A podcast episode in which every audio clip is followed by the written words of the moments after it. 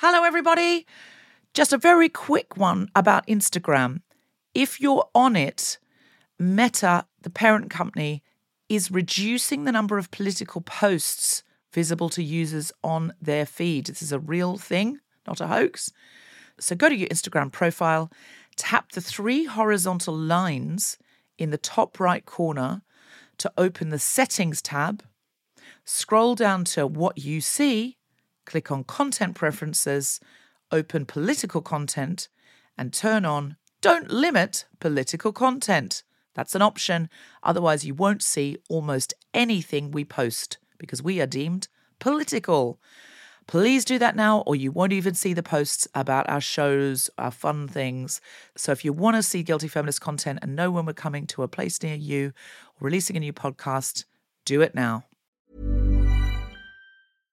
Mom deserves better than a drugstore card. This Mother's Day, surprise her with a truly special personalized card from Moonpig.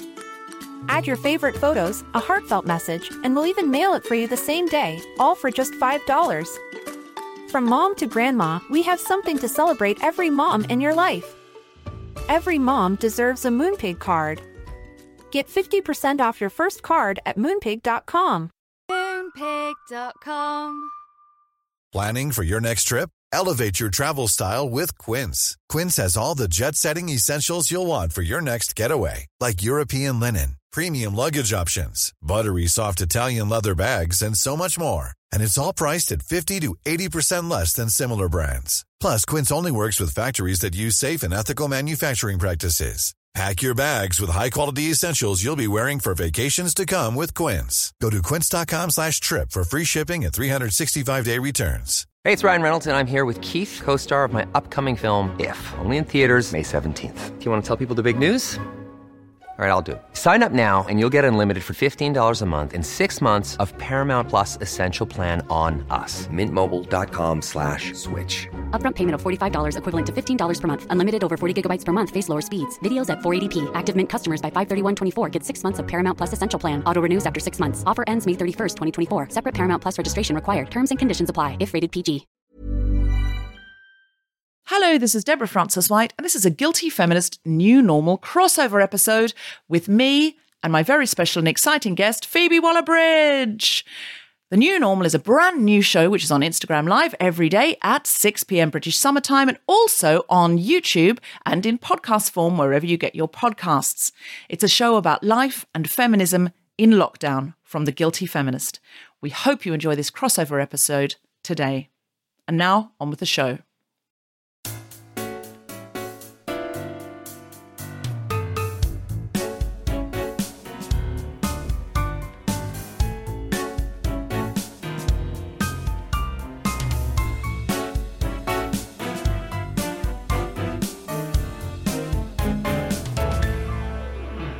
Hello, Phoebe Waller-Bridge, and welcome to the Guilty Feminist's new show, The New Normal. Hi, Deborah Frances-White. Thanks for having me.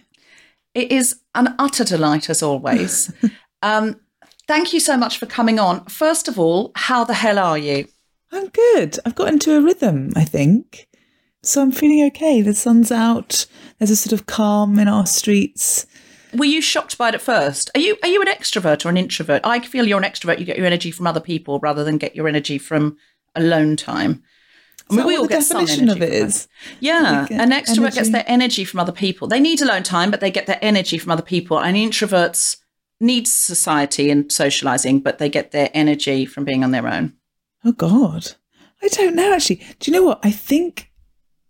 I genuinely think I'm not sure. I would say that I was an extrovert, but I don't feel like an extrovert when I'm being extroverted. Ah, am I making any sense? I remember Amy Schumer once said she's an introverted extrovert, because I'm actually really, really, really loving stopping for a bit, you know, in a month. That's what's so confusing this whole time, because there's so much positive that has come out of this absolute tragedy.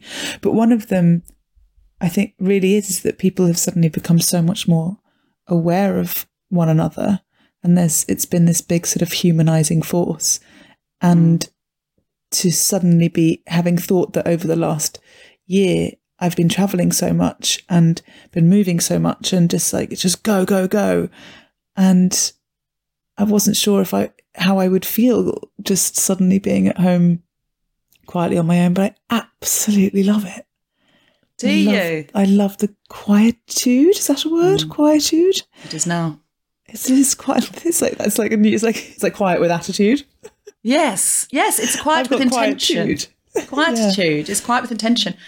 I relate to that, and again, I'm very aware that this is a global pandemic and people are dying, and I don't want to sort of make it about my silver linings, but human beings are designed or have evolved to see silver linings. That's who we are, and we need to find silver linings in order to survive. So it's okay to talk about them. Are you having a ball, Deborah?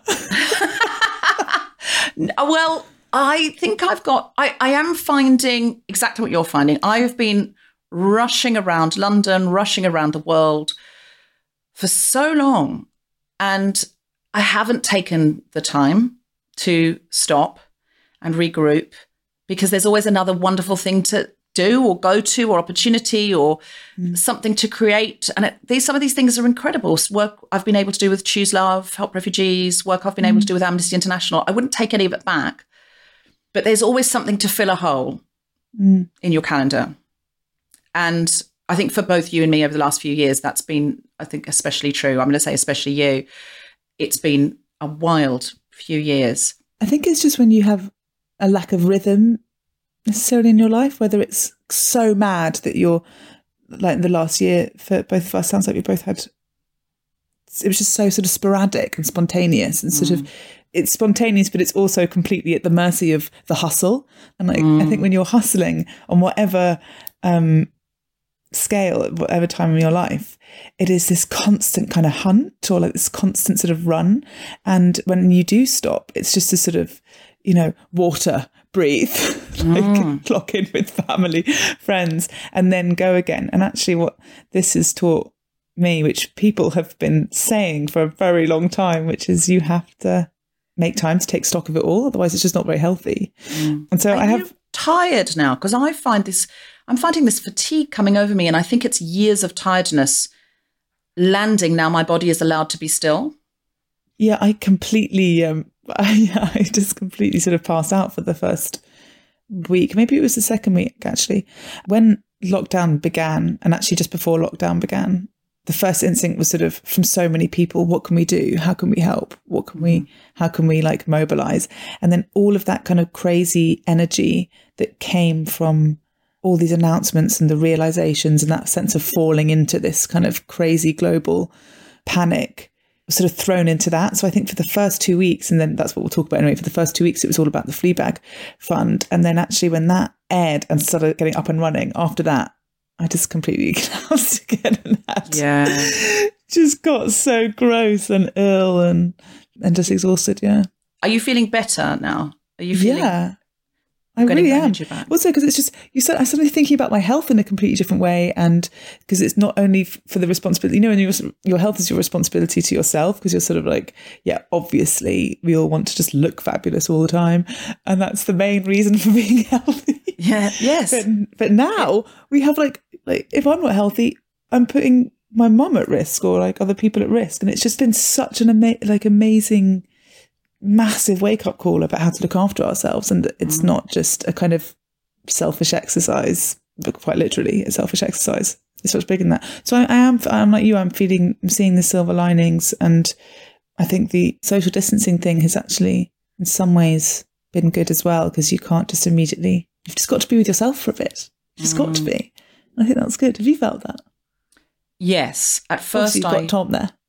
Well, yeah, but at first I genuinely thought, if I'm not rushing from a show to a meeting to an event, who am I? And that was a terrible wake-up call, because I thought, well, you should be able to be you at home and be still with yourself. But I am an extrovert. I get my energy from other people. So the first week it was like caffeine withdrawals. I got very bad headaches because I was withdrawing from the caffeine of humanity.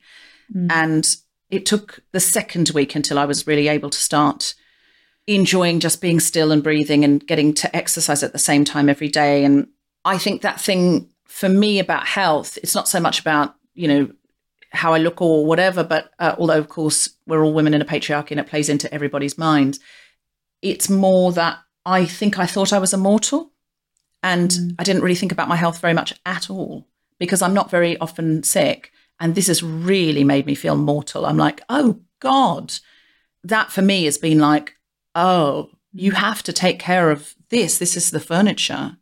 I think it's really forced people to examine the choices they've made in their lives, because suddenly when your life becomes contained and small, I mean, we're having so many really interesting conversations with friends about saying, like what you said, suddenly realising that they've been defined by their work.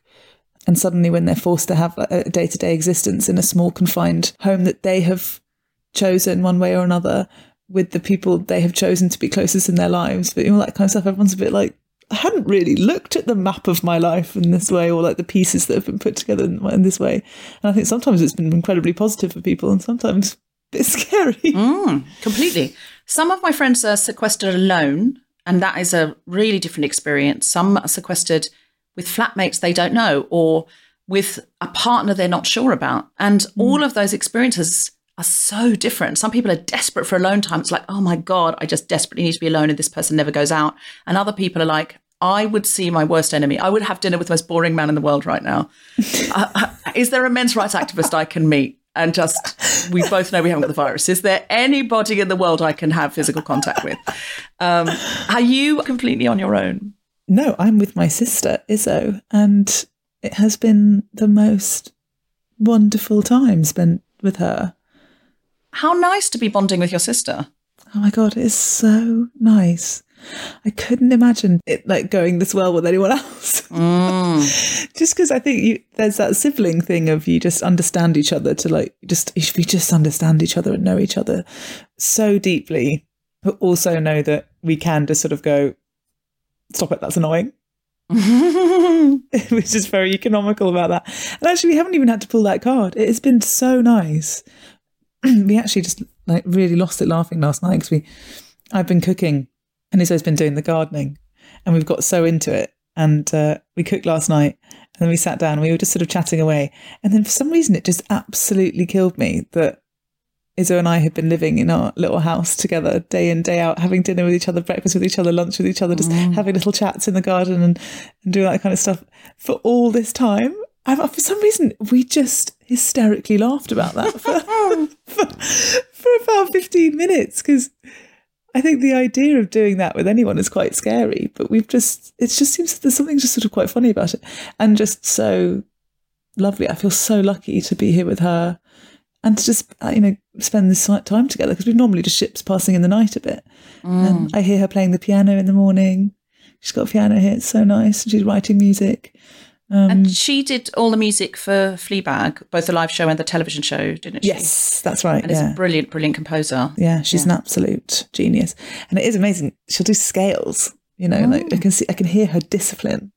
She'll be downstairs doing scales and then she'll just, Do you ever do your actors' warm-up exercises you did at RADA or your daily pages, The Artist's Way? Do you ever do anything disciplined like that for your craft, Phoebe? I don't think I've done a RADA acting warm-up since RADA. I like the, there's one person, I can't remember who it was, who famously just goes out on stage and goes, taxi! And that's it. So no, I'm not doing any of that. Do you mean morning pages, like when you just splurge? Yeah, what's your version of scales? Do you have one? Well, no, weirdly and sort of frustratingly, I start feeling creative, and I've always had this, and I'm really trying to knock it now. I start feeling creative at about 2 o'clock, 3 o'clock in the morning, even if I'm really knackered. Do you have this? Yes. God's sake. And so then I'll be like, oh God. And then like I feel like a zombie, but then my brain starts buzzing. So then I'll just like drag my computer onto my bed and I'll start writing. And then I'll wake up the next day and I'll have like 4 or 5 pages of stuff. And sometimes it's absolute bollocks. And sometimes there's actually good stuff in it. But so I think that's it. But I'm really trying to train myself to do that in the daytime. In the day. It would be so wonderful. I wake up in the night sometimes if I'm working on a script and I go, oh, that's why he said it. That's why he said that. And I get up and I have to write it down. At least I have to get a notebook and write it down, or I will not remember it in the morning. And sometimes, as you say, it's absolute 3 a.m. nonsense. And other times it's the very gold, You need it. I love it when you read it so excited and then you are just like, ooh. Disappointing. It's like being high and thinking. Let's not tell anyone about that. Exactly. Solved world peace when you're high and then you come down and you go, I don't know if we've solved it per se, but certainly an insight. Seeing photographs of yourself at a party and you remember having a great time and then you're like, oh my God, I was a monster. Yeah. Which leads me to the question, has this quarantine given you any new I'm a feminist buts? Oh my God. Oh. Is there anything that you've thought, revelations, I'm a feminist but revelations you've had while inside, while in quarantine? Well, I guess just like getting like a quarter of the way through shaving my legs and then going, oh, what am I doing? What's the point? Well, and then what's the point anyway? That's an interesting I'm a feminist but, because that's a sort of reverse I'm a feminist but. That's a sort of revelation of why do we do these things. So I'm dying to shave my legs. I usually wax them. Do and you? I love a smooth leg. Yes, that isn't a proper I'm a feminist but. I've got to think of one. Let me think of one while we're talking. So I ask everyone on The New Normal every day, is there a piece of online feminism or activism that you would like us to help you with that we could get behind as a guilty feminist community? Is there something... anything you're doing that we could get on board with? Funny you ask that, Deborah. Thank you so much. I'm charming. I'm an unqualified delight, Phoebe. Yes, there absolutely is. I would love to rally the guilty feminist troops. Who, if they cross over into Fleabag fans, might find... I think there might be a few in that Venn diagram.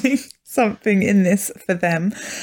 Fleabag, the TV show, was originally a play. It was a one-woman show. It lasts 70 minutes, and it's just me being Fleabag on a stool that I wrote in 2013, which Deborah knows a lot about because she was responsible for me writing the first 10 minutes of it.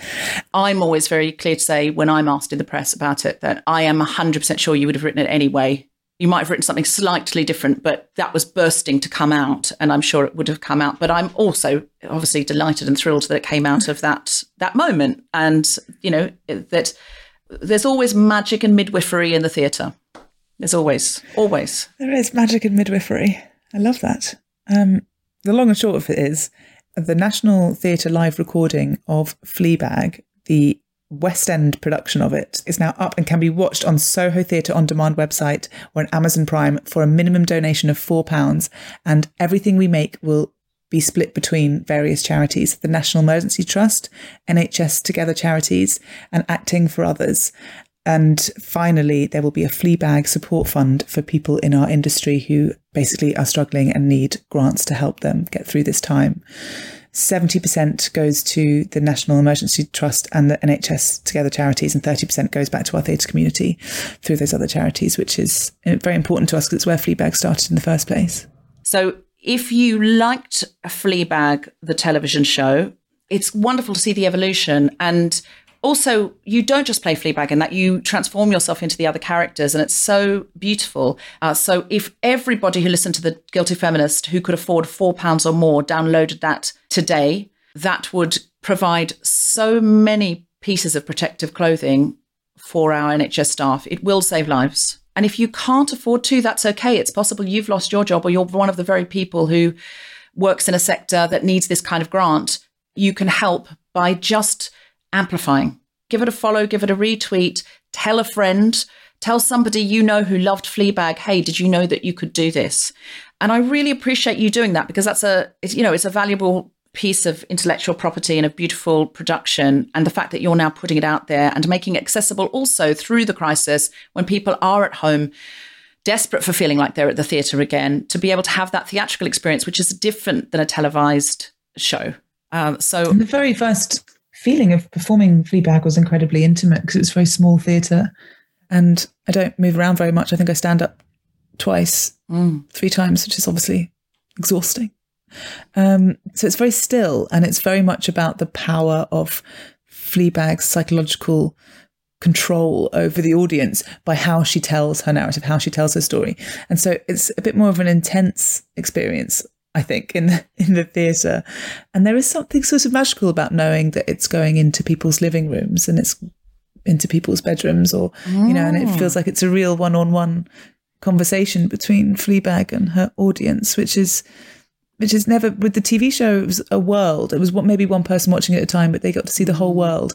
And in the play, it was just Fleabag, but it would be a whole audience. And this is the only time it's actually just, it's just that one person talking to that one person. So there's something really lovely about that. And actually, I can imagine now people in their beds with their laptops, the way that Fleabag was in her bed with her Obama laptop. It's sort of like a lovely, well, steady. Oh, sorry. I didn't mean to imply that. I just realised what I've said there. That's not what I meant. I'm a feminist, but I think I've just said, and listen, by all means. It's for charity, guys. If you are going to do that, could you donate another £4? Oh my gosh. You can't have that experience for the initial. Can you imagine how much money we'd raise if we actually genuinely asked people, not in that circumstance, but if we just asked people to, if there was like a jar. Anyway. There was like a wankathon throughout the... Yeah. You have to donate every time you masturbate through the quarantine. Oh my God, we'd raise so much money. So much. All we'd have was money at the end. I mean, most people couldn't afford it. But it's important for me to say as well that this actually has come from the whole Fleabag creative team. And a lot of them, you know, had work cancelled in theatre themselves this year. And it's really where this whole thing started, is where our own theatre community, when all the theatres closed, we just started hearing from all of our friends. Like, they had no idea what was going to happen. Their prospects for the rest of the year had just completely diminished. So it started thinking, how can we use Fleabag to help our own community? And then when we realised the potential scale of this and how much money we could make if we could engage the same number of fans that the TV show did, then we could make a massive difference to society as well as our own community. And every single person on the creative team and all of our producing partners and everyone have waived their fees and all their royalties for this. Wow. Knowing that this wouldn't be anything that we would necessarily have ever done. But this idea, everybody leapt at it, and everybody was so desperate to get it out there. Because, and also the two main conversations people seem to be having, the two things dominating the spheres of conversations, were how do we entertain people and how do we raise money in this time? And so we felt incredibly lucky to have something in our back pocket that we thought might be able to do both. So I hope it does.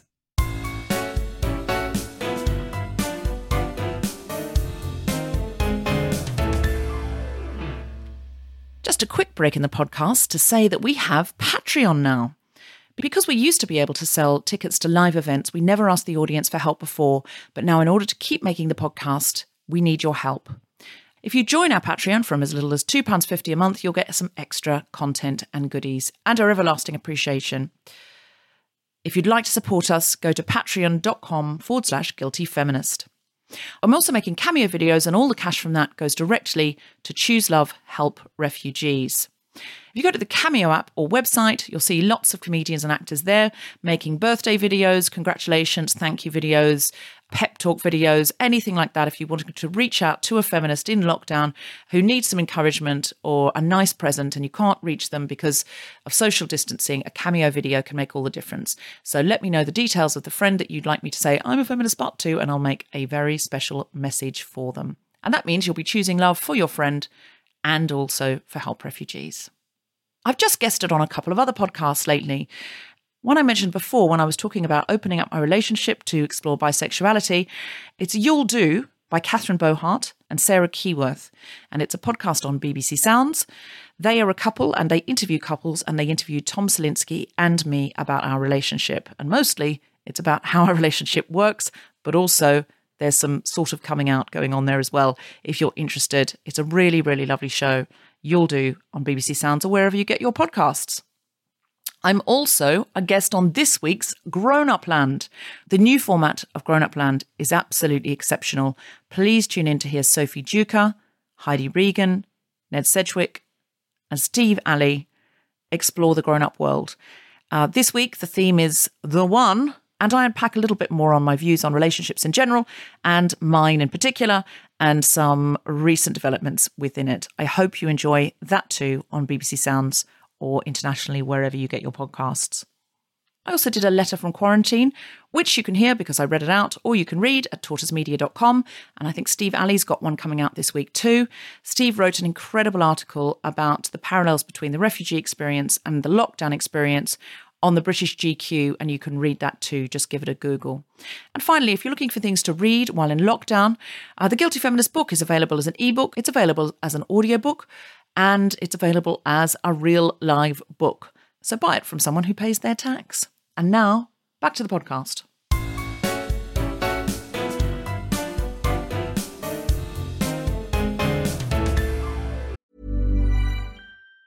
Even on a budget, quality is non-negotiable. That's why Quince is the place to score high-end essentials at 50 to 80% less than similar brands. Get your hands on buttery soft cashmere sweaters from just $60, Italian leather jackets, and so much more. And the best part about Quince, they exclusively partner with factories committed to safe, ethical, and responsible manufacturing. Elevate your style without the elevated price tag with Quince. Go to quince.com/upgrade for free shipping and 365-day returns.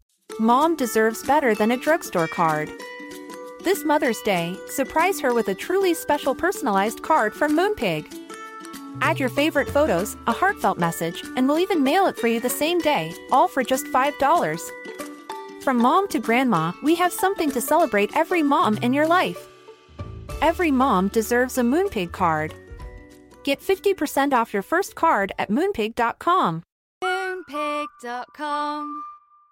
Hey, it's Ryan Reynolds, and I'm here with Keith, co-star of my upcoming film, If, only in theaters May 17th. Do you want to tell people the big news?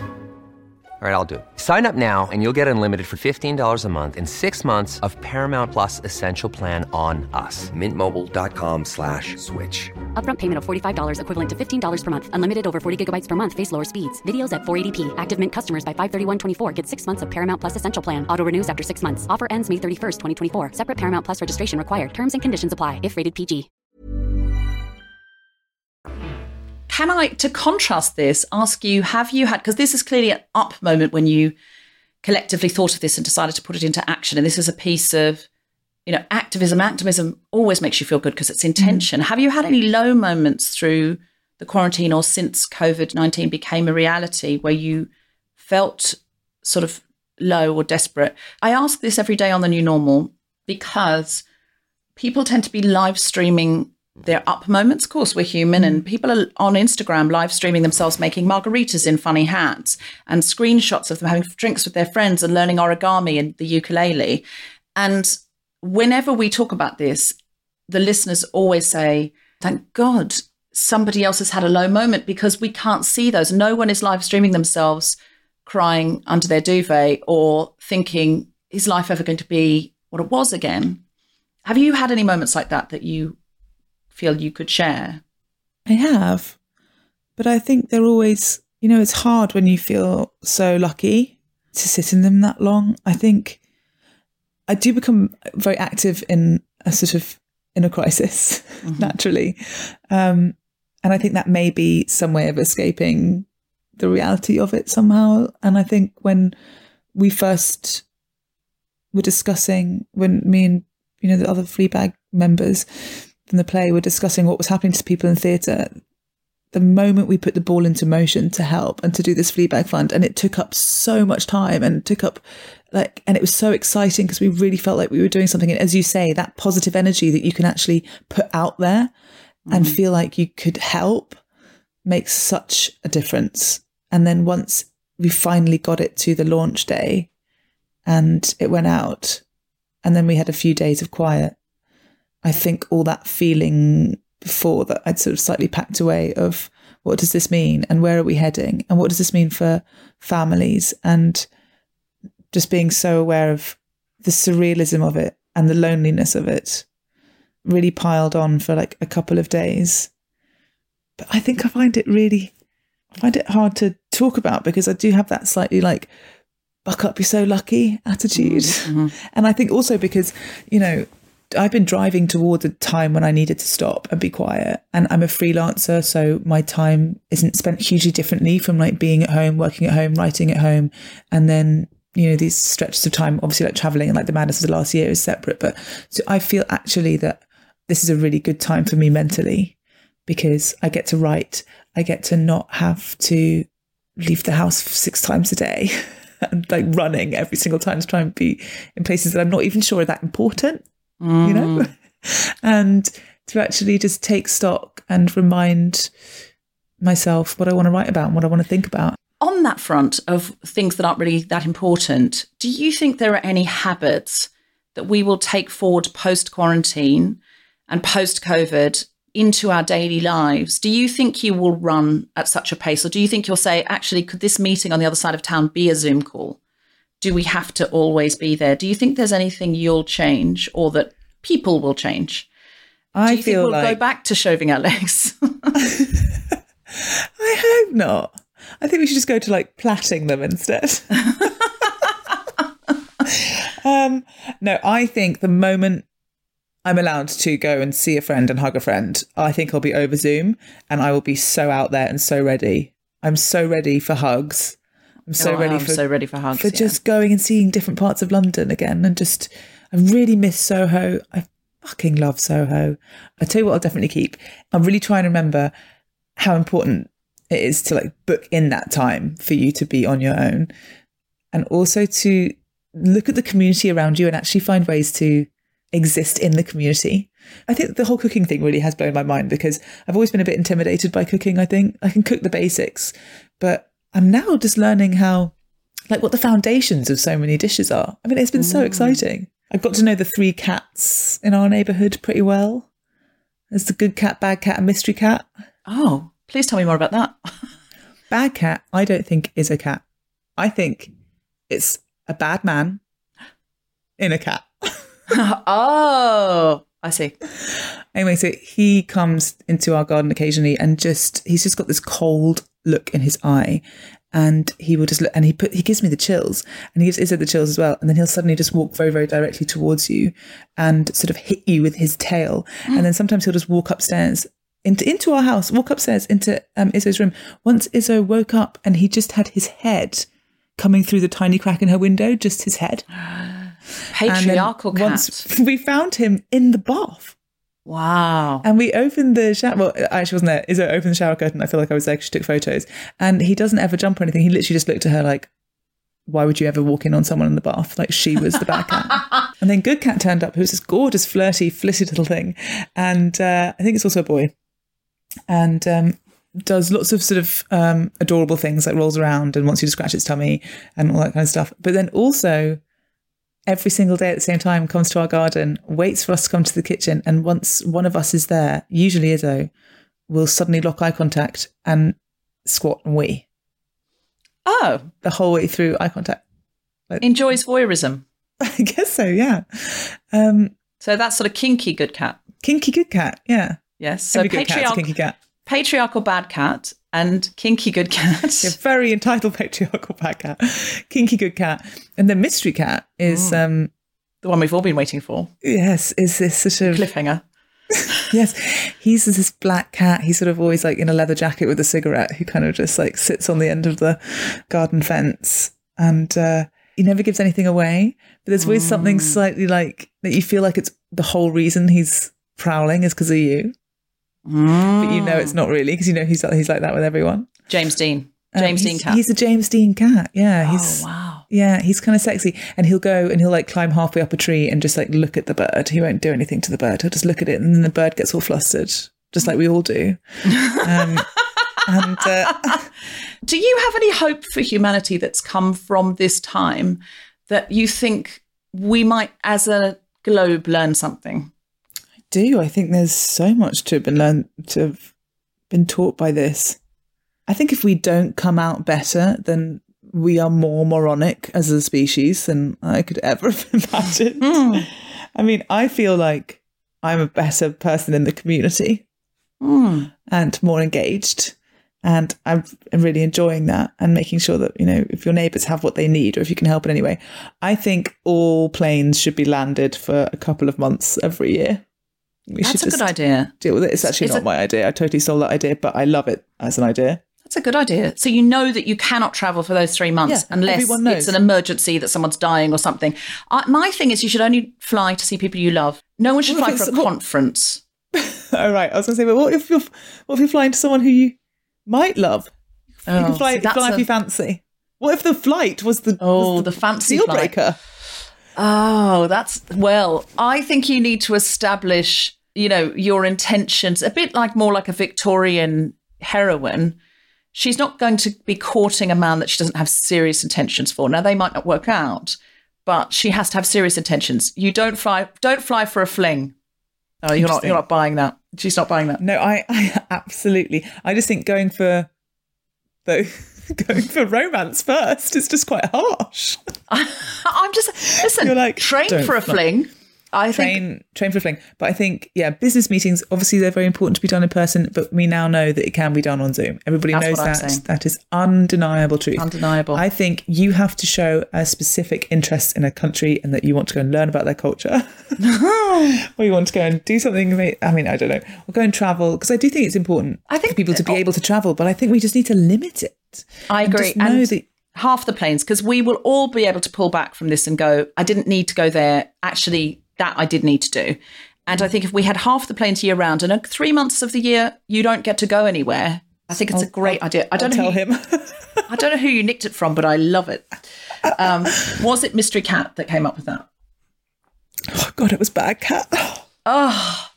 Now I'm a bad cat. Oh, my God. It's devastating. Bad Cat so often has a good idea. I know. What are you surprised by, either in yourself or in the way society is responding? I think having gone from the absolute horror of the stockpiling situation and being so furious at that and being how can people be emergency shopping or emergency shopping, and also just knowing even with all the reassurances that actually there'll be people who can't do that and that just take what you need and all that kind of stuff, and that selfishness was just so infuriating. I think now all the stockpilers got their stock when they all went away. And everything's just been left. It's the calm and cordiality. And especially in this little area here, everyone sort of says it's just incredibly polite, gentle. Everyone's very sort of sensitive and super aware of each other. I can hear birds now in London all the time because there's no traffic. Yeah, and apparently all the blackbirds can hear each other's mating calls now, which they wouldn't with all the planes before. And so there's just going to be a hell of a lot more baby blackbirds. Rats are struggling though, apparently. Why?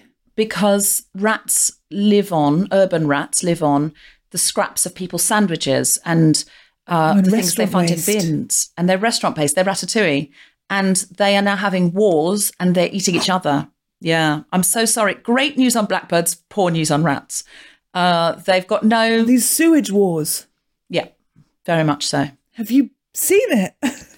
I have not, but I've heard tell of sharks and jets amongst the rats. They're now doing full dance sequences, full angry dances, and they are saying, where is my discarded pret-a-manger, half a sandwich that I used to live on? Where is the end of a milkshake? Where is? And of course, we're not doing that anymore. And as you say, all the restaurants rats. And they're probably having to stockpile themselves. They're probably one rat per house now. I suppose so. I mean, I wonder if they've got enough loo paper. Have you ever heard of a king rat? I think so. Is it one that dominates and others bring the things to him? Mm-mm. No. Okay, tell me about the king rat. I just want you to have a little Google of this. Oh, just God. Google king rat. And anyone listening, Google king rat. It's when loads of rats are living in such close proximity that their tails get tied together in a knot that they can't get out of. And sometimes they can have up to 16 rats. And so they have to move as one. Oh, I do not want to see footage of that because I have to. I'm going to send you a video. Oh, God. Oh, God. I'll call it me and Izzo cooking. Oh, God. Oh, God.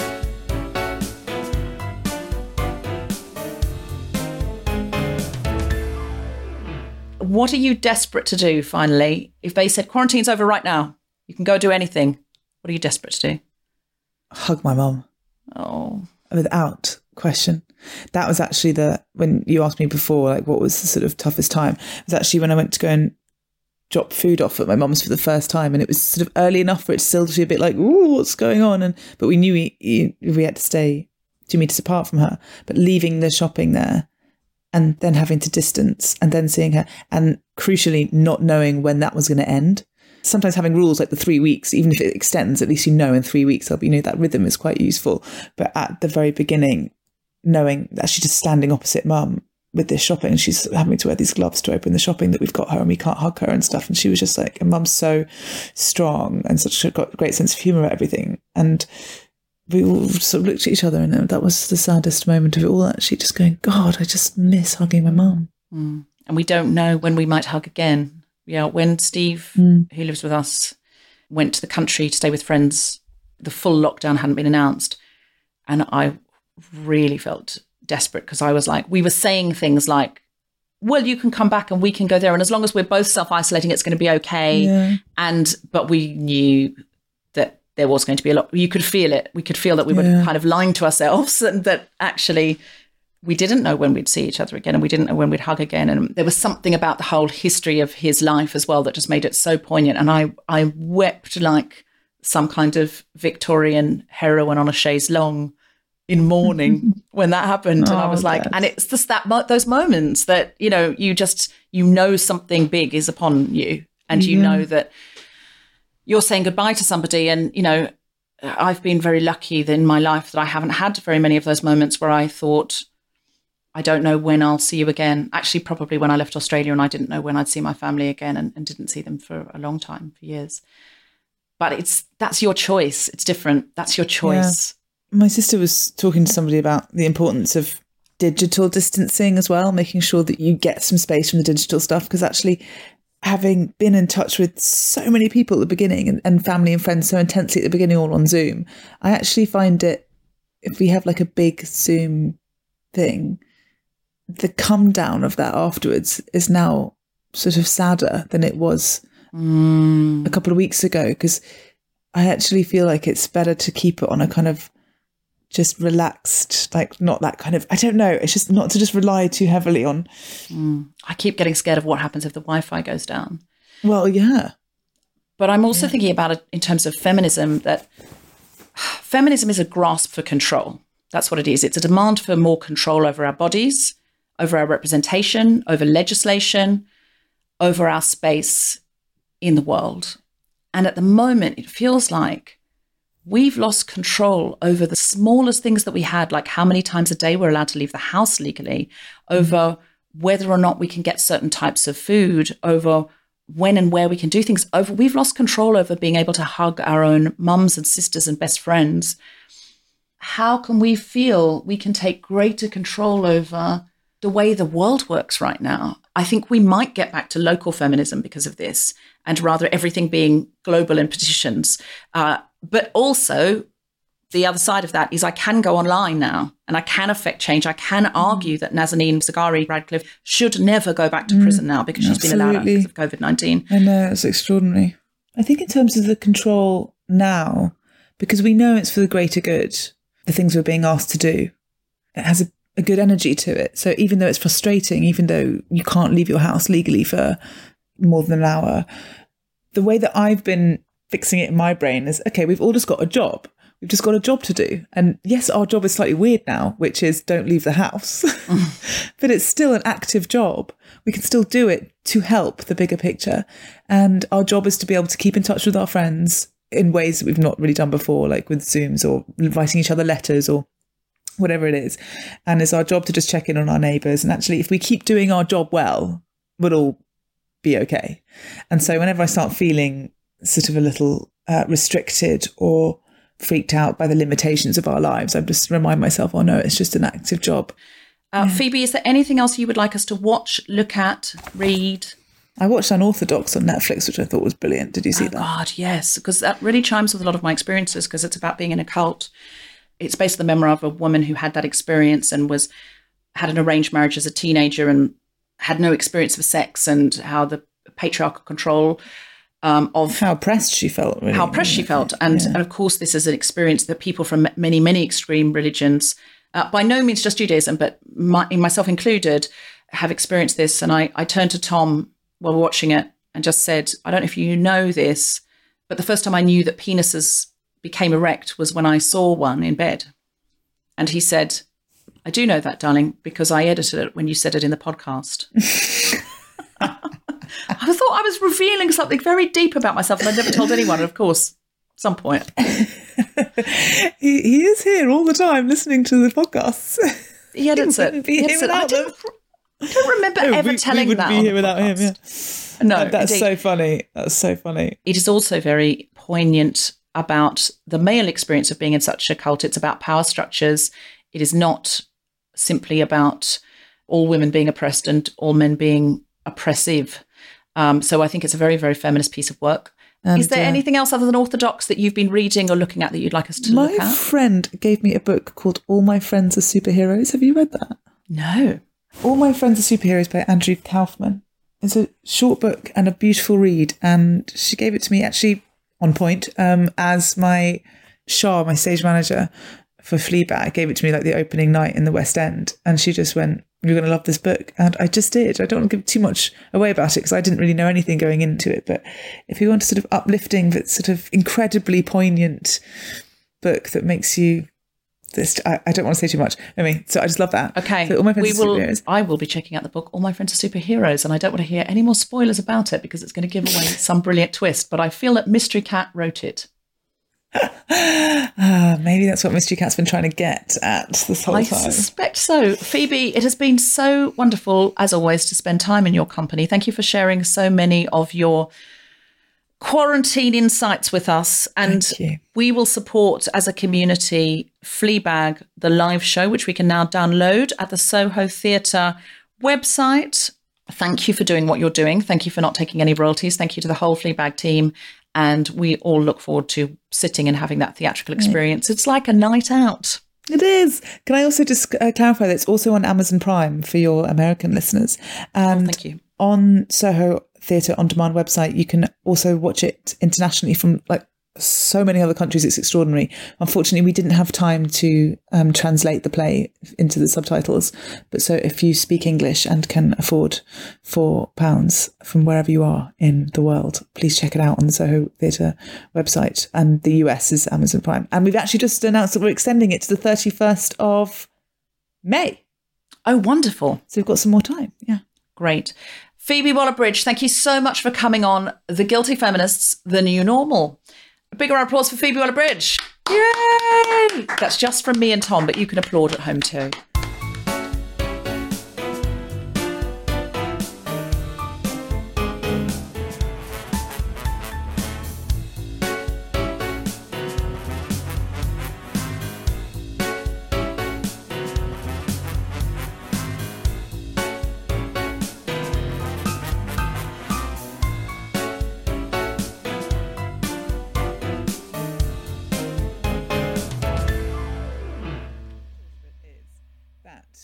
Fleabag, the TV show, was originally a play that I did in 2016 at the Edinburgh Festival, which you obviously know about because... That wasn't 2016 at the Edinburgh Festival. That was like 2013. What? In a very real way, how do I know more about the history of Fleabag than you do? Okay, I'm often asked, actually.